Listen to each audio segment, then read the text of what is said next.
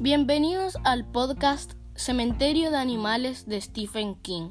Aquí escucharán resúmenes de los diferentes capítulos. Capítulo 1. Louis Creed, que se quedó sin padre a los tres años y no reconoció a sus abuelos, no esperaba encontrar a un padre a los treinta y tantos años. Pero esto fue exactamente lo que ocurrió. Aunque a aquel hombre él le llamaba amigo, como haría cualquier persona adulta que encontrara ya de mayor al hombre que hubiera debido ser su padre, conoció al individuo la tarde en que él, su esposa y sus dos hijos se mudaban a la gran casa de piedra y madera blanca de Ludlow. Con ellos iba Winston Churchill.